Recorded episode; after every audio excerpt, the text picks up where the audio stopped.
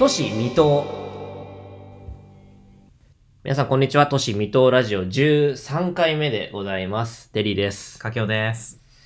えー結構細々としたテーマをうん。11回目から、えー、と2回連続で来ていて3回目今日も細々したテーマということで1ですね。回完結もの。はい。一回完結もので、今日も行きたいと思います。いきたいと思いますがもう3月も中頃ということで結構ねねえ。暖かくなってきたかなとは思ってるんですけど卒業シーズンだったりとか、確かにね桜がだんだんね、まあそろそろ見たくなってくる頃かな。あの、結構ね、誰々が桜を植えた公園みたいな話もね、なんか何回かね。そうね。吉宗が桜を植えたっていうのを結構しましたね。っていうのもありまししたけど、まあ、現代を生きる我々にはうん花粉症という、あうんの、もの もあるので、一概に喜べない時期ですけども、そうね。まあ、そんな中、うん。今日はどういったテーマで今日はですね、札幌を取り上げて、ちょっと都市って分かりづらいよなみたいな。札幌。うん。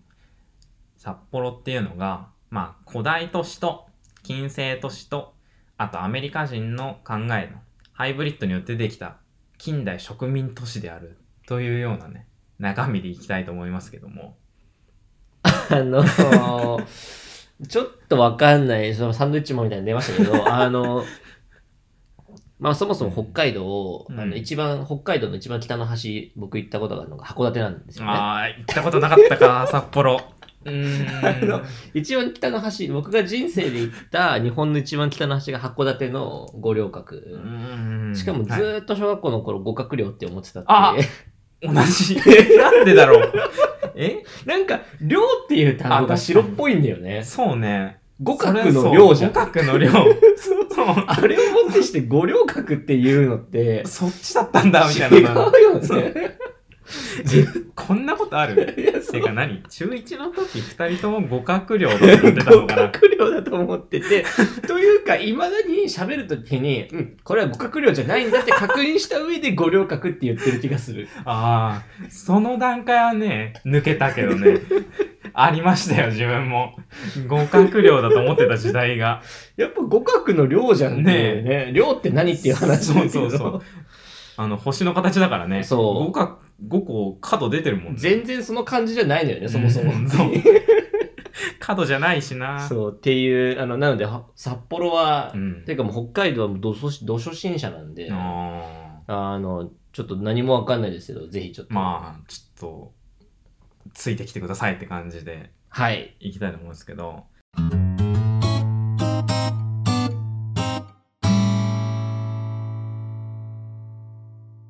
まあ、そもそも話したいのは、まあ、札幌の話っていうよりは都市って分かりづらいよなみたいなな捉えどころがないなっていうような話をしたくて、なるほど。例えば一つのものって比べたら明らかで、まあ、例えば比べる対象としてあれだけど例えば鉛筆っていうものを見た時って、まあ、何かを書くための道具でうんうん非常に分かりやすいじゃないですか。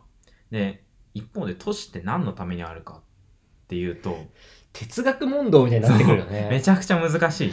まあ、ある意味、例えば人が多く集まって住むように適したはいはい形だったりとか、そういうようなことも言えるけど、うん。まあ、それだけが都市の目的ではないし、うんっていうのもあったりして、すごい難しいと。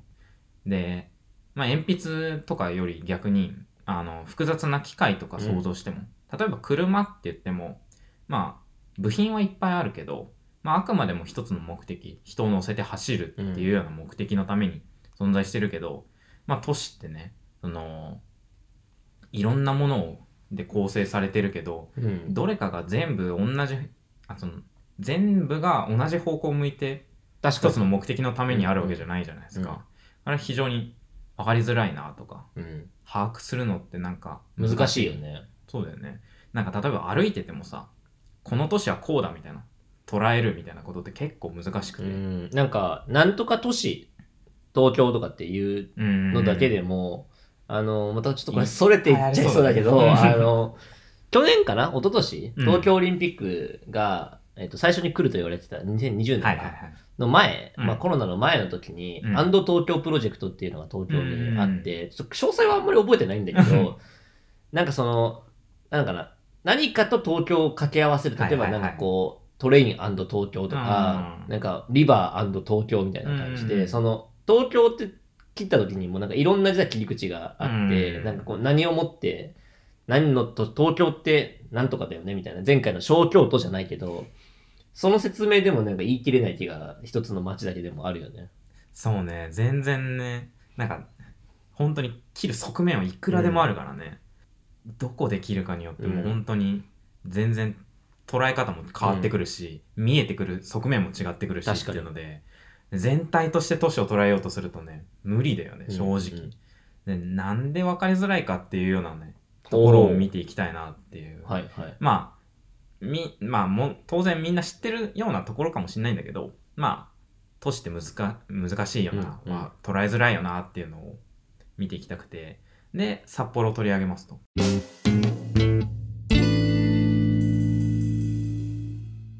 札幌って、みんなが知ってるような都道府県庁所在地とか、大きい都市の中では、一番新しいうん。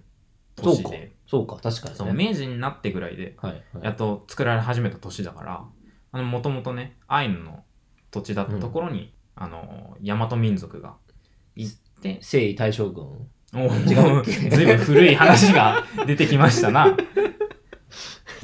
そ、そんな感じだよね。そうね。まあ、それは江戸時代までで 終わりだけど、まあ、そんな感じ、うん。その、大和民族が明治になってから行って、うん。まあ、もうちょっと前から行ってるかもしれないけど、まあ、そのぐらいからやっと作られ始めた都市で、あの、都道府県庁所在地とかと比べると、他の、他のね、と比べると非常に新しくて、で、まあまあ、わかりやすそうに、他の東京とかと比べると、わかりやすそうに見えるじゃないですか。その新しいとか。確かにね、そういう誰かが考えて作ったっていうのが記録残ってそうだしね。そうそう。ただそれでも、難しい。えてか、実際に札幌行ってみて、これはこうだな、みたいなのって、わかんないよね、正直。都市がこうでこうだから、こうなってます、みたいなのって、一言で言えないじゃないですか。確かに確かに。そういうのがなんで、札幌ですらそうなのか、うんうん。新しいところですらそうなのかっていうのを見ていきたくて。で、まずそもそもの都市の形とかの部分で言うと、あの、北海道の都市、札幌含めて、いろんな町、町ほとんど5番の目のような形でできています。うんそうなんだ。小京都。小京都に近いよね。まあそういうことになってくるよね。そう札幌とか、釧路とか、いいろんなとこ見ても、確かになんか北8、東4みたいな。あそうそうそうそうそう。そんな住所っていうか、そんな交差点名だよね。ね。そう。それからも分かる通り、あの、全部の道が東西南北で、はいしっかり十字に交わっていて、あのーこれとか、例えば北海道の農地にもそういうような形で適用されて、はいはい結構北海道の農地って綺麗な形で、うん。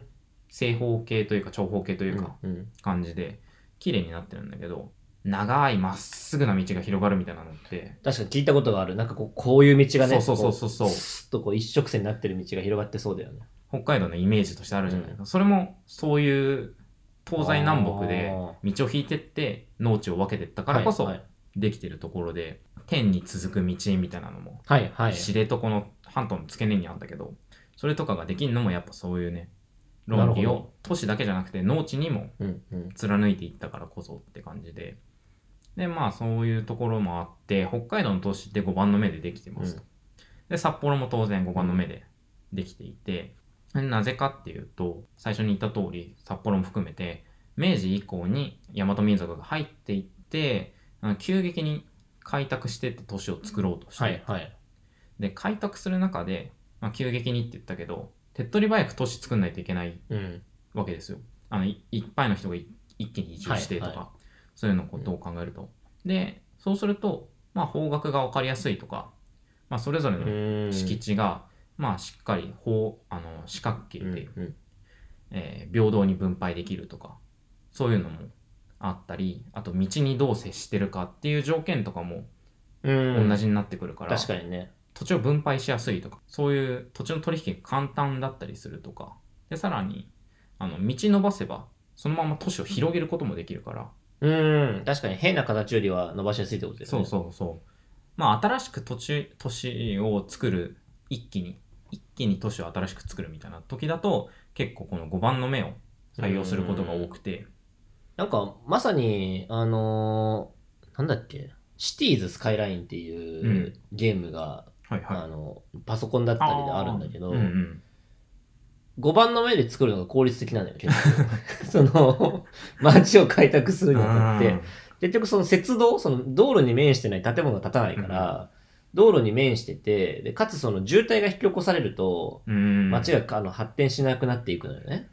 渋滞が起きないように、それぞれにこう交通路をしっかりこう担保しながら、かつこう大きくしていくってなると、結構5番の目になりやすい。うんうんそう、そういう点でもね、やっぱ合理的なうん。側面が結構大きいんだよね、うんあの5番の目の形っていうのが。で、こういうような、あの、5番の目を採用してるところって結構移住者が行ったみたいな。ところが多くて、はいはい。で、そういう都市を植民都市って呼んでるんだけど、いわゆるその、イミグラント、その、そうそうそうい移民していく方ってことだよね。うん。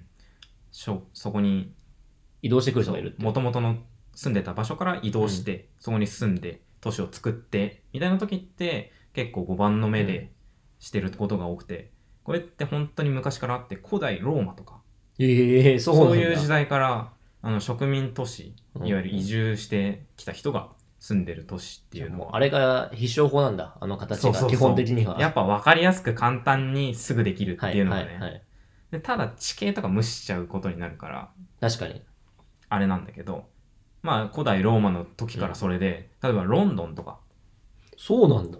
パリとかバルセロナとかああ、確かにね、こう、外線門があって放射状に伸びてるけど、その後で、あとああえっとねそこじゃないそこじゃないまあその本当に都市の始まった場所みたいなあー一部だけなんだけどねはい。あ、そうなんだ。全体として見ると正直5番全然5番の目じゃないパリってうーんじゃ。ないですか。さっき言った通り、凱旋門から放射状に伸びてみたいな。まあ、あれもまた、あのー19世紀とかにはいはいナポレオンの下で、かな？ナポレオンの下でオースマンっていうパリのはいはい。市長が、あのーいろいろ改良してできた結作ったんだ。じゃああれは後々なんだ。そうそうそう最初は全然立ち上がりはあれじゃなかったんだ。そう。っていうので、はいまあ最初はそうだったの、はい。で、まあ古代のロー古代ローマの時代からそうでしたと。うん。で、まあ、手っ取り早く都市が建設できるから、そのグリあ5番の目の都市に。していったと。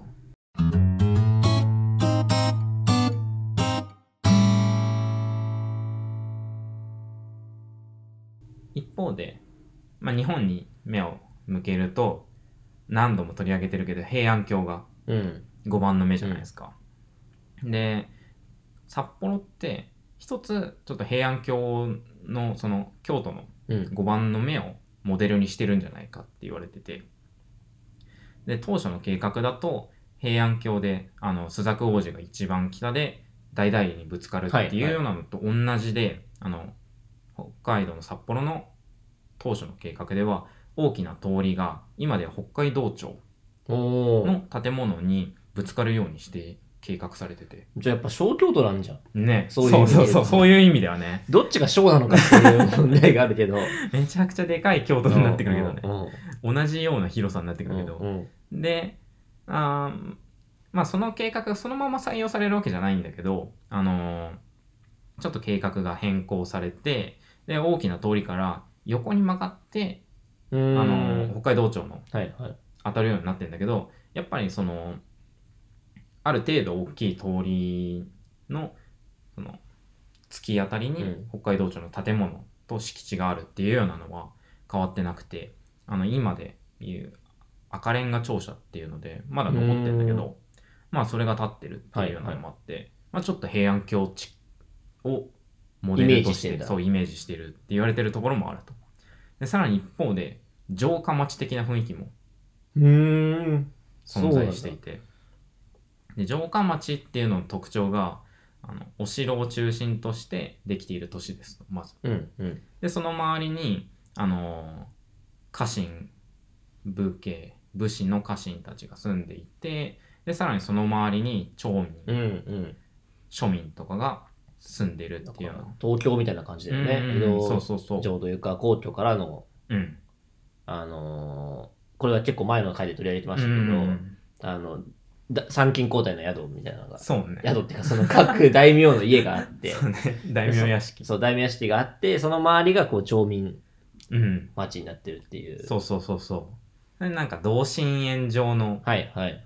感じで作られてるっていうのが城下町のうんうん。説明のされ方なんだけど、それもちょっと真似していて、あのー札幌も、もう北海道庁の周囲って国の土地が結構。準備されてて、まあ、今ではまた変わってきちゃってるんだけど、あ国の土地にしましょうとしていて、北海道庁以外の役所とかうんうん学校とか、うん。あとまあ役人とか親とい外国人の住まいとか住居はいはい。が、あのー北海道庁の近くに当てられてると。で、今の大通公園ってあるじゃないですか。雪祭りのとこだ。あ、そうそうそうそうそう、はいはい。あの広い、はい。長い。長くて道の真ん中に公園がある、うんあそこ、大通り。に、大通公園よりも北側が、まあ、北海道庁があって、うん役人とかの住まいとか、はいはい。他の役所とか学校とかを置いてる。で、南側は、あの、普通の人、一般人の住む場所みたいな、はいは民地、民有地みたいな感じで計画されていると。で、まあ、その城下町的なうん。概念というかも組み合わされて札幌を計画してる。えー、じゃあなんか、できたのはそんなに古くない、あ、わけじゃん。そのなんか、うんまあもちろん790とかじゃないし、うんなんならもう結構最近。そうね。だけど、150年とかそういう。そのエッセンスはもう本当794年間のそうそうそう。話だよねそこのね、都市のモデルとしてはね、うんうんそういうのがあって、っていうのがあります。で、まあ、ただ、もう、どれもどれも計画変更されちゃってんだけど、はいはい。国の土地として計画されてたその大通公園より北側のうん北海道庁の近くの土地とかも、まあお金がなかったりとかもあるんだろうけど、国から払い下げられて。まあ、早い段階で。まあ当然今見ても国の土地と普通の人の土地みたいな感じで分けられてるわけではないじゃないですか。うん、まあ当然大通公園の北側もはいはい。普通に民有地というか、商店とかもあるってことなんだね。うんそうそうそう。だから今のこの分け方になってるわけじゃないんだけど、元としてはここんな感じでしたと。うん。うん。で、さらに、あのー平安京を真似て5番の目にしたって言ったけど、これ以外にも5番の目にしようとした要因として、一つ考えられてるのが、親と外国人が来ていたっていうのがあって、で、北海道開拓使といって、北海道庁とかにつながる役所かな。なるほど。北最初、開発していくっていう。いろんなところを開拓してって、うんっていうようなうん。あの役所があったんだけどそこにアメリカ人が親と外国人として入っていてやっぱりそのアメリカ人の中に西部開拓とかのあことが頭の中にあってでグリッド5番の目が採用されたんじゃないかっていうのも一つ、あ。アメリカめちゃくちゃ5番の目だもんね、街。もうニューヨークもそうだしサンフランシスコもそうだしみたいな綺麗にね、なんか、本当に W、ウエスト45みたいについてるもんね。ニューヨークのね地下鉄とかもねな駅名もなんとかストリートだもんね。にそうそうそう18ストリート、25ストリート、34ストリートみたいな感じだもんね。あれすごいよね。極端だなみたいな なんも名前ないのかよっていう。そこまでないみたいな確かに。感じだけど、まあそんな感じで、アメリカ人の考えの中には、頭の中にはやっぱり、はああいう都市が原型としてあるから、やっぱり5番の目を採用するのは結構ね。自然だっただ。うんん。で、アメリカって、ち話それるけど、うんサンフランシスコとか、本当に地形無視して全部。あ道を引いててるからだ。だからこそ、異常な坂道のテーブルカーがね。生まれたりとかするし、なんならねなんだ、なんか、坂がきつすぎて、道として成立しなくなってるようなへ ところも、なんかぐねぐねししながら、やっと車が降りてくような道を通してるようなところもあって、なんかアメリカらしいね、それは。極端だなーって感じだけど、まあ、そこまでしてでも、うんうん。5番だったんだ。そうそうそう。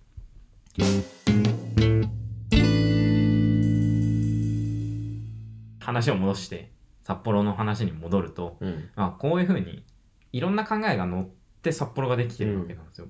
一概に作る段階でもね。そうそうそう本当に人がさ計画的に作った都市ってうん。言われててで5番の目でうんみたいな感じで分かりやすそうに見えても実は背景にはいろんな考え方が載っていてっていうのを見るとやっぱりね当然その古代の都市の考え方うん。近世の城下町的な都市の考え方、そしてさらにアメリカ的な発想も入ってきてる、ってなる確かに。と計画された都市でもやっぱり分かりづらいというかうーん、確かにね。当然一概にこの都市は5番の目で綺麗に区画されてますってだけではない、そうん。の説明のされ方というか、側面をいろんな場所が持ってるし。確かにね。これが言わんや、普通の人たちがいろいろ生活してるうちにできた街みたいなところだと、余計にね。もう、ある意味いろんな人のこう、い生き様というか、うん。なりわいがこう、わーって重なった地層みたいな感じになってるっていう。だし例えば東京とかで言えば地形に沿って道をかなりうん作ってるから、けどその地形の上をもう今建物がかなり埋めてるから、地形ってあまり見えづらくなってはいるじゃないですか、はい。なんで、まあ、余計にね例えば道路がどう引かれてるかみたいなのって捉えるのって結構難しかったりするし確かにね。まあなんか実は、なんでここ道路こんなぐねぐねしてんだろうって、いや、これもともと川だったんですよみたいうんなそうそうそ話がね、あるもんね。とかねあと山の尾根に沿って道を通したはいりとか、はいはい。そういうのもあるからただでも建物とか建ってると結構分かりづらかったりとか盛り土したりとか切り土したりとうんうんかちょっといじってると余計に分かんなかったりするけど、まあ、やっぱりそういう面での難しさもある確かで、まあ、札幌はさっき言った通り平安京をモデルとしたりとかに。うん城下町とか言ってたけど例えば城下町を一つ取っても単純に城下町っていう類型で全部語れるわけじゃなくてほ例えば一つ言えば城下町ってそう当然街道が通ってるうはいはい。その他の町に通じる。そうそうそううん。ってなるとあの昔江戸時代とかまではあの宿があってでそこに泊まって、うんうんでまた次のところに行くみたいな感じであの宿場町っていうのがはい街道沿いに全部整備されてんだけど、新宿みたいな。うんそうそうそうあれもね内藤新宿っていうなるほどそうね。一つの宿場町だったからねそんな感じで城下町といっても城下町の中に宿場町的な部分もあったりとかああ、なるほどね。そう確かに。宿がまとまってあって、で、まあ、みんなそこに泊まって次の宿の宿場町を目指していくみたいなのもあったりするから部分を切り取れば宿場町も見えてくるし確かに。で全体見れば城下町として成立してるし、みたいなそういうのでいろんな要素が入り込んでってて確かにね。一つの目的例えば城下町で言えばまあ防御にうん。目を向けたいけど宿場町って単位で言えば当然いろんな人を呼び込みたいから、来てほしいっていうそうね。全然変わってくるっていうのがやっぱり都市のね難しさというか確か捉えどころのなさがそういうところから生まれてるなっていうのがねあったりする、ん。なんか、例えば東京のうん。本当に一部の部分で、じゃあ山手線の渋谷から新宿の間うん、ってなった時に、駅単位で見ても渋うん。谷、原宿、代々木、新宿って全然違うし、うん。代々木と新宿なんかって歩けるけど、うん。てか、ここの間って歩けるけど、別に歩こうと思えば。でも、渋谷は若者の街、原宿はもう少しこうファッションとかうん。文化があって、で代々木はなんかもうよりこうオフィスとかがあって、で新宿になるとさ、新宿歌舞伎町もあれば、うん。西新宿のおしゃれなエリアもあれば、なんか結構、ね、それだけ取っても東京って説明できないし、で全体で東京でもある。そう、そう、全体引いてみると東京なんだよね。渋谷も新宿もない東京は東京じゃないし。うん恐ろしいほどいろんな要素によってうんうん。組み上げられてるからそれこそやっぱり都市って難しいなっていう。確かに。でもねやっぱりその難しさというか、うん。捉えどころのなさが都市の面白さであうんって、うんうん。で、まあ、少しでも知ってるとちょっと違う見方もできるし。確かに。例えば今言った通り城下町の中に宿場町がありますみたいなのを見るだけでも、はい。このエリアってこんな感じだなっていうのをちょっとでも知ることができるから、うん。まあ、少しでもね知識を増していくと。まさに例えばね、小田原とか行った時に宿場的な雰囲気のとこもあれば、城もあるし、うん。そうね。なんかこう、そうなんですよ。どこ行っても楽しめそうだよね。いろんなね都市で見方を変えてちょっと見ることができるようになるんじゃないかなと、もうまさにこのラジオの目的ですね。そうですね。都市の新しい見方を。面的に見てほしいなっていうスポットスポットではなく全体としてこんな感じででさらに掘り下げていくとはいはい。みたいな感じでちょっと都市の、ね、歴史とかその街の雰囲気だったりとか、そういうのの知識を蓄えてで実際に街に見ていくと。いうと都市をまた全然今までとは違う形で楽しめるんじゃないかなと思いますんでぜひこれ、もう春休み、真っ只中ぐらいかなと思うので、もそうちょっと遅いかもしれないですけど、ゴールデンウィークとか、そうねぜひね、こう、旅行先に検討いただけたらなと。行った時にねねまだこう磨いていただくというか、ねこうみ見てみていただくと違った視点がありそうだなと。んで旅行計画してる人はねそのその街についてちょっと調べるだけでも全然。見方変わってくるだろうしそういう形でちょっ。と新しい年の楽しみ方をしていただければと思います。ということで、今回、ここまでということで、はい。また次回、そうですね。はい、新しい年の魅力に迫れたと思いますので、ありがとうございました。ありがとうございました。